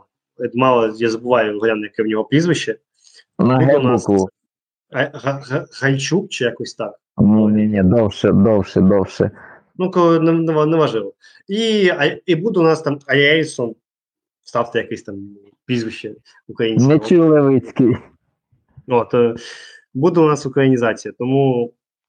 В принципі, по цьому матчу, так, дійсно, що... Але тренує все ж таки, ну, не показує, що там Полісся аж настільки домінувало, знищувало. Я б сказав, що, може, так, Волський трошки такий летіло, може, за попередні матчі, коли там десь їм, може, трошки... Шахтар. Так. Можливо, ну, дивись, але... вони Шахтар бахнули в такому самому стилі. Так. У них там було декілька моментів, ну, пенальті враховуючи, та сама історія. Вони їх реалізували, перемогли. Тут суперник скористався фактично тим самим шаблоном. Ось ти назвав моменти, і оці 3 моменти – це 3 бікченс моменти. Ну, пенальті я викидаю, ось ці 2 голи з гри – це ось 2 єдині бікченс моменти з гри. Тому так само, як було, пам'ятаєте, в Нестеренка, коли він там з метру теж забив, один раз забив, а другий раз не забив. Ну, ось це максимально схожа історія, тому тут граблі спочатку, на які наступив Шахтар, ну, вони, так розумію, хтось приїхав, підкинув їх назад. Не пам'ятаєте, де грали матч? У Львові чи теж у Полтаві? З Шахтарем? У Львові. Напевно, так у Львові. А, ну, бачите, з Львова граблі ці хтось привіз з Шахтаря і кинув десь у Полтаві, і Полтава наступила у Полтаві на ці ж самі граблі. Так, ну, в принципі, так. Полісся перемогло за рахунком 3-0, по XG 2.05, у Волську 0.59. Я, чесно кажучи, звідки ці 0.59 нашклябилися? Може, щось було, але чесно, щоб так врізалося пам'ять. Ну, як? Ти що, забув удар голови Степанюка на початку другого тайму? Степанюк 0.21 XG йому болівуть. Ну, але у нього було 3 удари, а той, до речі, подивився, я не знаю чому, але тому удару дало лише 0.05. Ну, це, як на мене, якась дурня, бо удару Сироти заблокованого у наступному матчі, йому дали більший індекс, ніж цей удар без опіки, між 2 сторонами захисниками, ну, не знаю, щось воно. Можливо, тому що Степанюк не суперзірка ударів головою, але мені дійсно було цікаво дослідити, як це так. Так, 0.5 це, мені здається, замало в тому моменті, бо там виглядало страшно. У Хрипчука 0.12 XG, у Лодрігеса 0.17 XG. Ну, коротше, десь там вони всім світом нашкрябили, тому окей. Полісся має 22 бали і посідає 2-гу позицію, Волська має 13 балів і посідає 9-ту позицію. Лігу чемпіонів у Житомир. Ну, але це ж не за традиціями буде, ти що? Тут в традиціях ісконно, як то кажуть, Полісся в лізі чемпіонів не грало. Це в традиціях написано, тому, на жаль. Ультрас будуть незадоволені, якщо будуть грати в лізі чемпіонів. Це ж against modern football, це ж як у Уніона. Тільки от, скажімо так, важко себе поводити як Уніон, коли ти на ділі Манчестер Сіті, тому.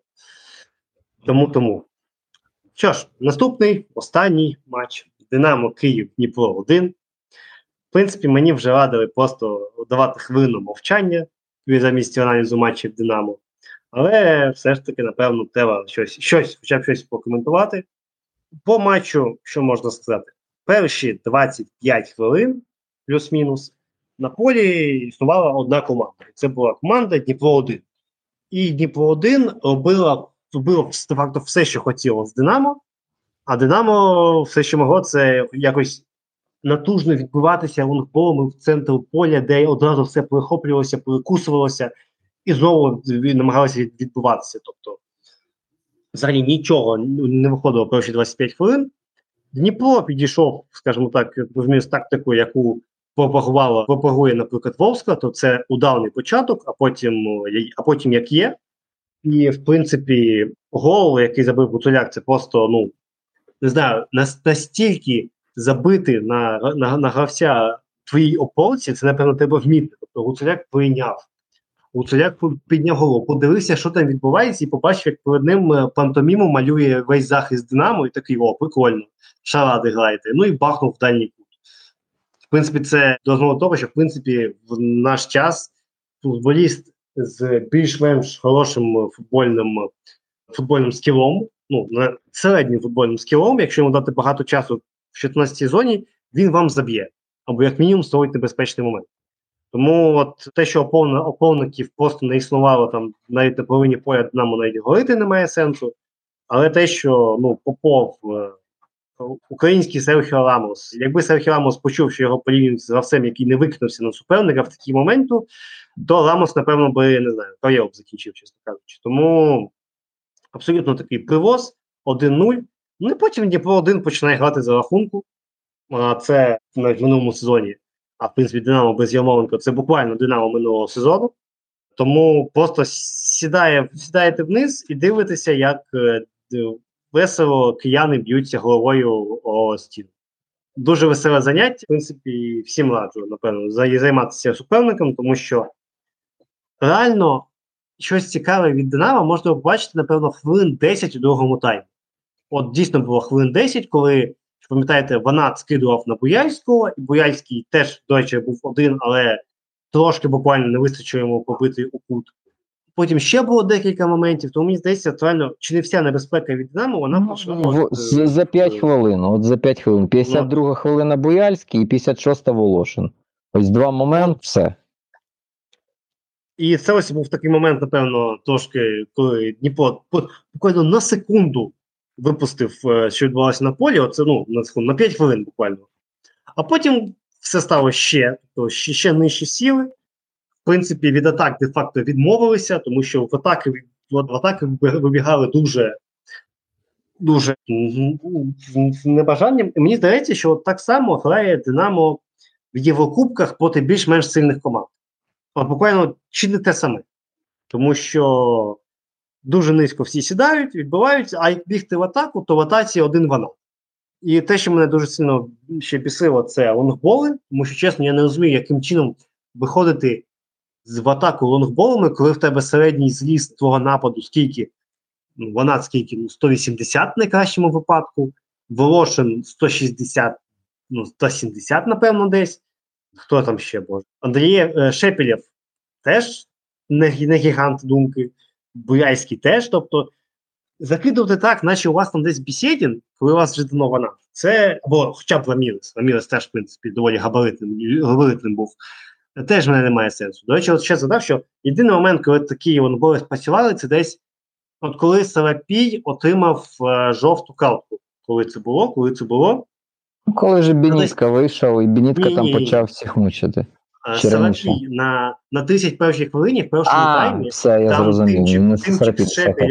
Тимчик з Шепелєвим, там Тимчик скинув головою, виграв, і там Шепелєв якраз таки дійсно непогано вибігав на вільний простір на фланзі, і Салапій ціною жовтої картки його зробив. Згадав, так. От це був чи не єдиний момент, коли лонгбол Динамо дійсно спрацював. Але один момент. Це, можна сказати, буквально випадковість. Це успіх, розумієш? Навіть один момент для нинішнього Динамо – неабияке досягнення, цим треба пишатися. Це обов'язково треба записувати на відео, на флешечку, роздавати, зберігати там 50 років для нащадків. Ну, це вже реально на вагу золота, навіть ось такий один епізод. Тому можеш не іронізувати це досягнення. Може, треба повернутися до бий біжи і не мучити дупу, якщо у них не виходить грати в розумний пас. Щоб грати в розумний пас, потрібно вчитися цьому. А щоб вчитися цьому, потрібно бути змалку в екосистемі, такій, як, наприклад, ось дивіться, в чому ж різниця зараз між Динамо і Шахтарем? Що Шахтар свого часу дуже-дуже давно зрозумів, що їм потрібно виховати Судакова. Вони ще тоді не знали, хто такий Судаков, вони ще не знали, хто такий Бондаренко, але вони зрозуміли, яким чином це можна зробити. Потрібно створити умови для того, щоб такі футболісти розвивалися. І зараз, якщо подивитись, наприклад, на Олександрію, то там є Сієв, там є Шостак, теж люди, що були виховані, або Шостак, теж треба запитати, як правильно, яких виховував Академія Шахтаря. Тобто пасова гра, інтенсивна пасова гра, багатьом вона не подобається, молодіжка Шахтаря виконує по 600-700 передач за гру, але тим самим вони ще у віці 16, 17, 18 років натикалися саме грати в пас, віддавати передачу, очікувати її назад, розрізати лінію оборони там з глибини, вже біля штрафного майданчику.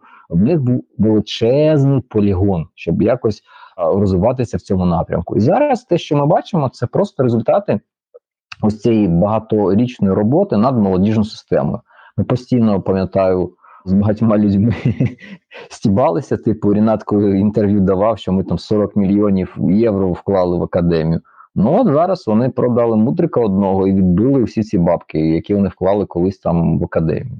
Тому все говорить про те, що коли ти хочеш в майбутньому отримувати футболістів, ти маєш працювати перш за все над їх мозком. А над їх мозком ти маєш працювати, даючи їм можливість грати з м'ячем. Бо коли ти даєш їм можливість лише грати без м'яча, що з чим славилося все життя Динамо, це грою без м'яча. Тому що м'яч для Динамо – це щось максимально непотрібне з діда-прадіда. Все максимально швидко, там ці бистрі фланги, динамовський футбол – це ось те, що ось воно з молоком матері передається від прадіда до діда, від діда до там, чоловіка, від чоловіка до хто там зараз у Динамо. До Іщенка там до Костюка, від Костюка там ще до когось, до інших тренерів, інших вікових категорій. І все зараз вирівнялося. Прийшло до того, що Шахтар дуже довго займався тим, що вчив людей грати в пас, і тепер вони можуть грати в пас. Тепер Судаков може грати в пас на рівні таких суперників, як збірна Англії, як збірна Італії, Ліга Чемпіонів, Реал Мадрид. Судаков виходить і віддає якісні, креативні передачі. Що в Динамо? В Динамо виходять люди і сосаліті. Чому? Тому що Ю-19, коли здобувало свої перемоги в юнацькій лізі чемпіонів, воно грало як? Мінімум м'яча, швидкі атаки, один в один ізоляції під Волошина чи самбу і стандарти. Там Дячук міг прийти щось там заткнути, Брашко міг навіть щось там забити, підібрати, десь після кутового влупити дистанції. І тепер, коли ось виникла потреба в Динамо зіграти з м'ячем, виявилося, що молоді гравці, такі як, наприклад, той самий Брашко, такий самий як Волошин, вони не готові до цього, вони не можуть в умовах обмеженого простору знайти хорошу пасову лінію, виконати хорошу якісну передачу. Умовний Сидорчук, згадайте, яку кількість передач він віддавав у штрафний майданчик. Так, не кожної гри, але коли виникала потреба, коли суперник сідав в низький блок, підходив до штрафного майданчика Сидорчук і виконував досить непогані закидання, передачі. Згадайте хоча б гол, кому там останній, що я пам'ятаю, в лізі конференції, кому забив Волошин з закидання Сидорчука. Туркам, не туркам, кіпріотам, господи Боже. з ким там не грав, вже пам'ять вже відмовляє. Але сам факт, що Сидорчук зміг виконати таку передачу. Брашко такі передачі виконати не може, тому що він не навчений до цього. Бо він просто стояв і дивився, як центральні захисники пиздячать вперед, кудись в напрямку Ваната або Вінгерів, Самби або Волошина, а ті намагаються щось один на один зробити. І зараз цього навику йому не вистачає, і відповідно Динамо через це страждає. Та сама історія з Волошиним. Шукати всю глибину не як людина, яка приймає, а шукати глибину, віддаючи на партнеру, тут теж виникають величезні проблеми. Вийшов Царенко, так було 10 хвилин, але 10 хвилин по такій грі, коли не потрібно особливо напрягатися, коли суперник просто стоїть на своїй третині і потрібно якісно рухати м'яч, відкриватися, віддавати, знову відкриватися.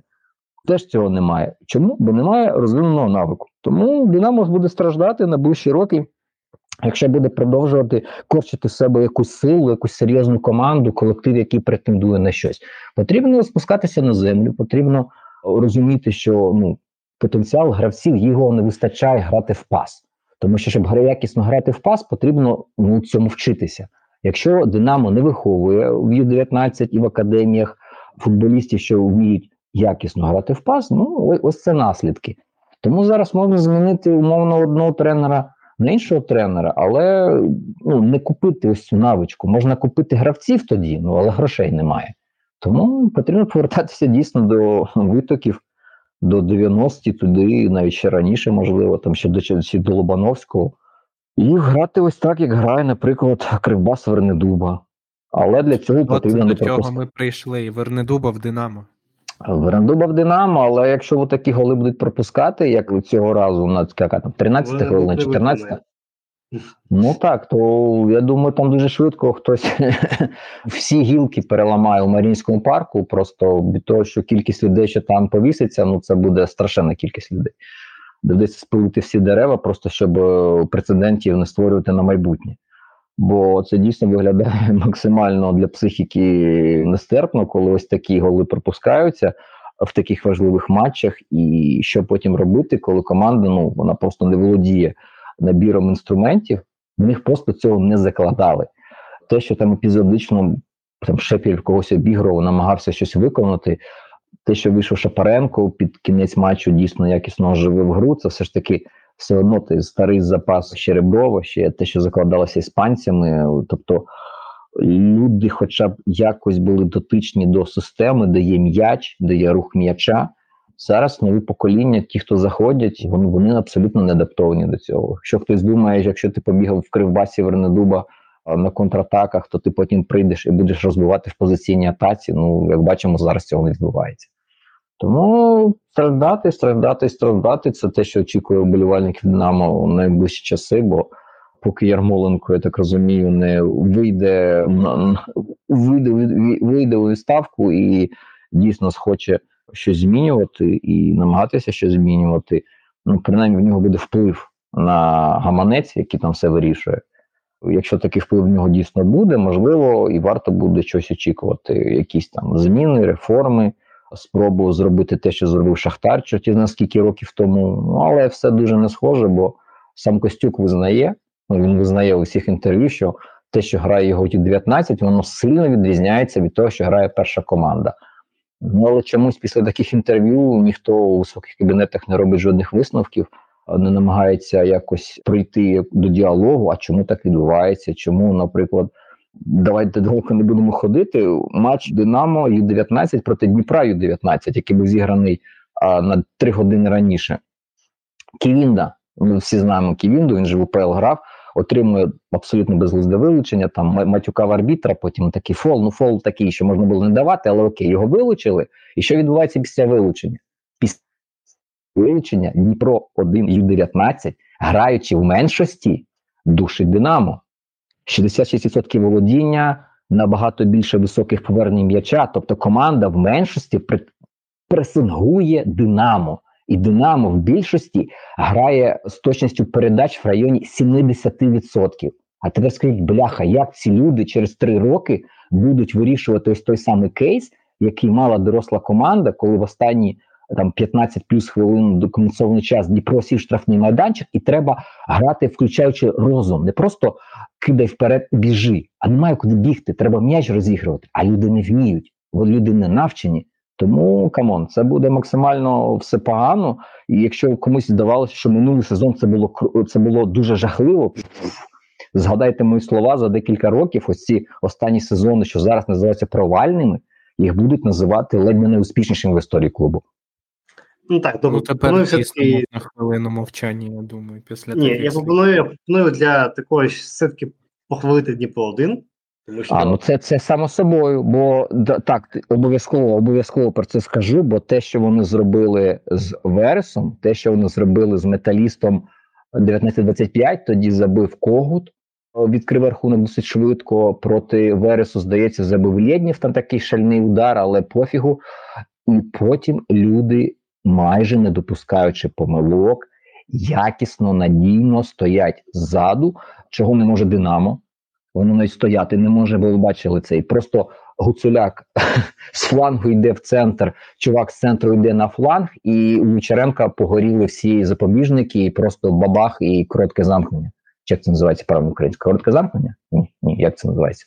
Підказуйте мені. Ну коротше... Я тоніку вчив на іншій мові, тому нічого сказати не можу. Погоріли всі плати, і кінець.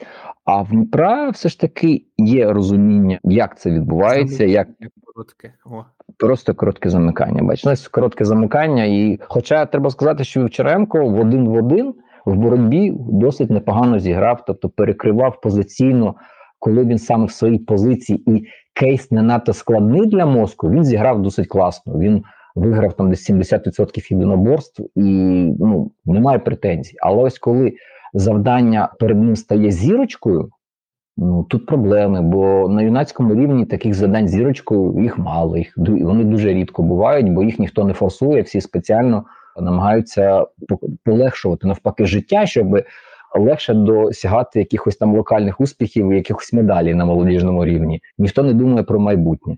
Тому Дніпро молодці. Дніпро один молодці, бо дійсно в третій матч поспіль вони відтворюють один і той самий малюнок. Ось це та стабільність, яка вже, наприклад, є в Кривбасу, якщо ми не будемо рахувати рух, бо там з рухом реально вийшов дуже сильний промах. Це те, що є у Полісся, коли ти не граєш супер-мега яскраво, але ти здобуваєш результат за рахунок відомих тобі прийомів. Ось Дніпро 1 так само вже можна ставити в один рядок з ними. Люди розуміють, за рахунок чого вони можуть здобувати результат і здобувають його. Це те, чого немає в Динамо. Бо Динамо зараз не розуміє, за рахунок чого воно може здобувати результат. Самі футболісти не розуміють, і, здається, тренерський штаб теж. Козир зник, і все. Забудьте про результати. Все зникло, і камон. Тобто людина, яка сама могла закрити якісь менші недоліки, тепер все вилазить і немає прикрашати чим. Тобто закінчився оце, як називається, коригуючий засіб для обличчя. І ось ці прищі, вони повилазили. Але Ігор Михайлович не бачить причину цих прищів, тому от результат, що вони вилазитимуть знову і знову. І тут, як їх не дави, якими відставками їх не дави, головні відставки мають статися там, де вони ніколи не стануться, бо є якісь на то особисті причини у власників їх не звільняти цих людей. Що ж, от була фаном Олександрії, трохи терпінням запастися, а фаном Динамо, чесно, вже не знаю, чим запасатися. Носовими хустками, склянками, алкоголем міцним, антидепресантами, всім, щоб хоча б якось. Або починати шукати якусь нову команду, бо просто в інших видах спорту ще просто дивитися і хоч якось перекривати ось цей негатив. Ставайте глорами в якихось видах спорту, відкривайте нові види спорту для себе, там жіночий керлінг, наприклад, скоро сезон ж починається. Знаходьте собі якихось фаворитів, вболівайте за них, бо так. Бо інакше можна просто збожеволіти, якщо дивитися отак Динамо кожного тижня. В принципі, можна і все. Думаю, все сказано. Що ж, за результатами цього матчу Дніпро 1 перемагає з рахунком 1-0. По XG Динамо має 1,53. Дніпро має 0,85, знову ж таки, не обманюйтесь цими цифрами, в принципі, Матч так, шов, там величезна лажа, я розбирався. А Вайскаут чомусь намалював туди удар сироти, який точно. Ти поставив голову. І я, чесно, не міг зрозуміти, чому вони це зробили. Ну, я саппорт написав, але саппорт не так швидко реагує, як мені б хотілося. До речі, от теж про це можна поговорити, що Абіто, в принципі, в цьому епізоді зробив одну фатальну помилку. Він свиснув до кінця епізоду. Він свиснув, тому що... І пішов так, дивитися на вар, те, що сталося після свистка. А це була реальна хохма. Напевно, Михайло це не чув, але там коментатор під час трансляції почав затирати, що... В принципі, свисток – це не кінцеве, і все ще можна змінити. Тобто я його сокнув. А-а-а, красавчик, мужик. Треба дізнатися, хто це. Я слухаю, мене реально вухають, відсихають коментатор. А це було на 2+2? А, це плюси, це не мого. На футбол-хабі було. Так. Ну, це одне те саме. Тобто я реально це слухаю, мене вуха відсихає, мужик, що ти мелиш? Ну, серйозно, Але, знову ж таки, от, головне, що в цих епізодах, що взагалі нас розуміють, чи то від того, що Копієвський недостатньо багато працював з валом, але мені здається, що в епізодах, в матчах, коли є вал, взагалі, до свистка треба тягнутися тільки, от, що там є фоли на жовту і так далі. А так, якщо підозрене влучання в руку, все, стій, спокійно, спостерігай, потім там закінчиться епізод чимось, ти спокійно собі йдеш дивитися кіно і все, і немає жодних питань. А так це або за тебе його дивляться інші, там лівою, правою рукою якісь маніпуляції роблять, і потім тобі дають вердикт, що ні, лівою рукою не було, гол легально. А так, реально єдине, що можна було дивитися в тому епізоді, це чи була рука у Філіпова, наче. Але щоб вона вже змінила, коли вже був свисток? Ні, свисток був, якраз таки рука Філіпова була до свистка. Свисток був плюс-мінус, коли м'яч відлітав до сироти. От там чітко видно, що коли от саме сирота вже приймає і б'є, там чітко видно, що навіть видно арбітра, який показує на центр поля, от буквально в кадрі. Тому, в принципі, той епізод вже, а от саме момент, коли наче як м'яч влучив Філіпова, якби там була рука, то це був єдиний момент, який можна підв'язати. Але руки там не було, там, було, але дивилися, що вони. От я просто ж на стадіоні був, і я не переглядав. Що вони дивилися на вар? Спочатку вони дивилися, чи були влучання в руку Шепелю. Це перший епізод. Потім вони дивилися, чи була рука у Філіпова. Потім вони дивилися на сам гол, і там очевидно, що Блашко просто стояв, не знаю, в кілометровому офсайді, прямо перед волонцем. Але, тобто, якби, де-факто вони дивилися, тільки останній момент, який вони розглядали, вже був після свистка. Але, знову ж таки, який сенс роздивлятися, чи була рука у Шепелєва, якщо ти її вже свиснув, я не знаю. Це реально тупо, це максимально тупо. Чи може арбітр вал просто вони не почули, що був свисток. Може, вони там почали влибалися там дивитися, та може вони не догледіли, що був свисток, і і почали все перевіряти. І тоді це проблема, що Купієвський не сказав, альо, дурачки, я взагалі тут свиснув. Давайте все це зворачуватися і дивимося, тільки один епізод, де-факто, валтові. Це реально епічний фейл, і він кидає тінь на всю цю шарашку, тому що, це просто це ось як порушення Конституції, наприклад, не знаю, Голови Верховної Ради. Це ось точно така сама штука, коли, як такі помилки можуть бути вже в якому? 23-му році, коли вже наче, скільки вже ігор з варом пройшло, скільки вже їх було і тестових на рівні 19, і скільки вже навчалися, скільки вже вони сиділи. Це ж не перший матч Козиряцького у кібіці вар, і не перший матч Копієвського разом з варом. Це ж не перші їхні ігри. І досі ось такі, якщо помилки виникають, Це максимально жахливо, чесно, бо я просто теж не на стадіоні, звідки я дивився, це було метрів 120, десь так. Я теж поки спочатку не зрозумів, потім вімкнув трансляцію, почав дивитися трансляцію, що вони дивляться, потім хтось почав вже там в чаті писати, що наче руку дивляться, така камон, яку руку, в кого руку, І, ну, це виглядає. А потім в кінці, коли сказали, що вони, а ви це пам'ятали, побачили, я просто теж не пам'ятаю жест, який показав Копієвський. Що він показав? Він показав штрафний, він офсайд, вільний удар, що він там призначив взагалі? Оце ключовий момент. Штрафний. Ага, тобто гра рукою залишилася в силі. Тому що, скоріш за все, це так за умовами валу, тобто ти ж, ти перевіряєш на варі. Після перегляду вару, що він показав? Так, який жест був. Просто, якщо... Офсайд, здається, він показав.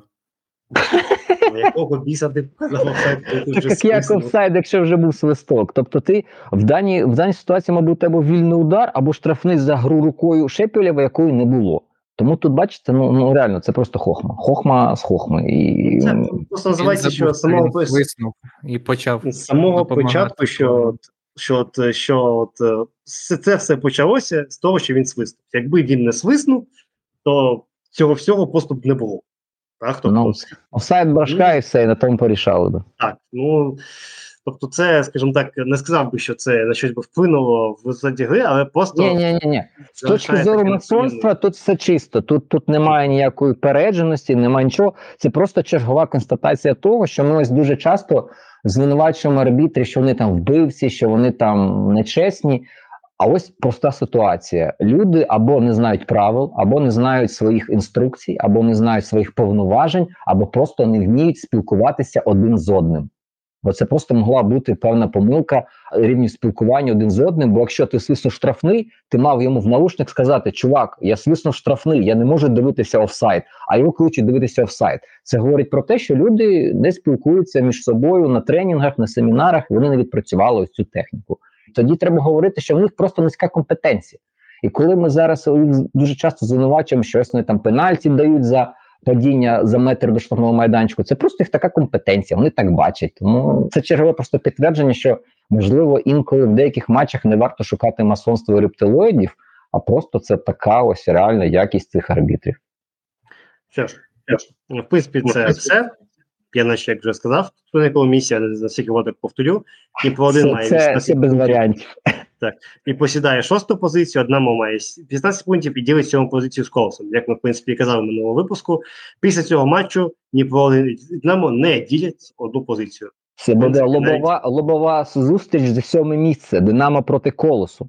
Матч за 7-ме місце, уявляєте, який рівень накалу боротьби буде в ньому? Це просто страшно. Хочеться навіть в Ковалівку з'їздити. Треба акредитацію взяти і поїхати. Це такий матч, який не можна пропускати. Бо у Дніпра-1 18 очок. Якщо вони зараз беруть хоча б щось з Ворською, або навіть нічого не беруть, то камон, матч за 7-ме місце, це солідно, це Динамо, це молодці. Ще раз подякую пану Іщенку з паном Костюком, і діду подякую, всім подякую, Ігорю Михайловичу теж подякую. Можемо зараз одразу подякувати і УПЛ, які в суботу ставлять матчі з 13 по 18. 13, 14, 15, 16, 17, 18. Як вам такий розклад крутий? Чекаєш, що?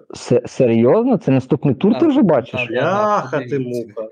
Мати вас, а я ще не заглядав. Як це маю це все дивитися? А якщо буде стрім якийсь? Камон, хлопці, як це так можна? Реально 4 матчі, 2 одночасно. А які 4 матчі? 1, 2, 3, 4, 5, 6 матчів в один день. 6. Зачекай, це який ти тур говориш? 12-й тур? 12 тур. Да, наступний. 28 числа. Неділя, 20... Ви на сайті УПЛ дивитесь чи де? В Софоскорі. Софоскор то фігня. Відкривайте сайт УПЛ. Неділя, 29. В 13:00 одночасно грають Минай, Верес, ЛНЗ Оболонь, у 15:00 Ворскла Металіст, а о 17:00 Зоря Полісся. Так що 4 матчі. Не ви думаєте. Ніж пише Софоскор, якщо чесно. Добре. Краще був би Софоскор. Добре. Тут лише сподівання на повітряні тривоги, хоча це не дуже хороший жарт, але лише якось, можливо, щось десь посунеться, бо реально це фізично переварити за день, це неймовірно важко. Що ж, в принципі, напевно, можна вже закінчувати і давати рекомендації. Ще посеред тижня буде дивитися якраз перший тур Волсько-Дніпро-1, але я, чесно кажучи, взагалі б не рекомендував цей матч дивитися нейтральним болівальникам, тому що Дніпро-1 буде грати через 3 дні після матчу з Динамо, і ще через 3 дні у них матч з Кривбасом. Тобто, де-факто, у них за 6 днів у них буде 3 матчі. І очевидно, що, скоріш за все, один з цих матчів буде це просто... Ну, вони економили свої Динамо, а я думаю, що проти Воску теж буде такий доволі мало... Ну, слухай, швидкий гол, вони підуть в захист і будуть відпочивати, вже готуватися до наступної гри. А Ворскла, як показала практика матчу з Полісся, коли потрібно грати з позиції сили, маючи 60 з плюсом відсотків володіння, ну вона відверто розчаровує, вона їй так незручно грати. От. А ще, крім цього, якраз саме 12 тур, чесно кажучи, ну, Чорноморець Шахтару перенесено, тому цей матч, на жаль, рекомендувати не можемо. А так, серйозно, що порекомендувати, ну, Зоря Полісся. Ого, Ти гурман, ти знаєш. Ну, такі матчі інколи бувають цікавими. Ну, в принципі, ЛНЗ Оболонь може трохи розвинути цю ідею свого себе як домінатора. Тобто, в принципі, це матч дійсно може так собі продавати. Ну, а Зоря Полісся – це, мовно кажучи, підтвердження, подивитися, як там Полісся може себе продемонструвати. Ще з цього приводу, напевно, ще рух Олександрія, чисто подивитися, от як ці м'язи руху можуть спрацювати проти один стайлу. Чи рух підтвердить такий статус, що вони можуть крушити команди нижньої половини таблиці. Тому, от, напевно, ці 3 матчі, ну Кривбас Дніпро-1, просто тому, що, думаю, Дніпра от, на 3-й матч, думаю, у них сили зовсім буде обмаль. І що, думаю, це буде одразу встали і тримаємося проти Кривбаса. Буду радий помилитися, але, чесно, в мене таке враження просто буде. Колос Динамо заклинаю вас дивитися, в жодному разі не вмикайте, навіть фанатам Динамо. Обходьте це диво, тому що це... Фанатам Динамо. Особливо фанатам Динамо. Це особливо, так. Да. Будуть стандарти, буде дуже багато стандартів, а ви знаєте, як Динамо грає на стандартах? Якщо не знаєте, ми вам розкажемо в наступному випуску. Це так вже передбачення. Що ж, напевно, це все, що можна по цьому сказати. Дякуємо всім, хто нас слухав. Підписуйтесь на сторінки цього подкасту в тих сервісах, де ви нас слухаєте. Дивіться УПЛ з нашими рекомендаціями чи без них. Динамо краще не дивіться. Слава Україні! Героям слава!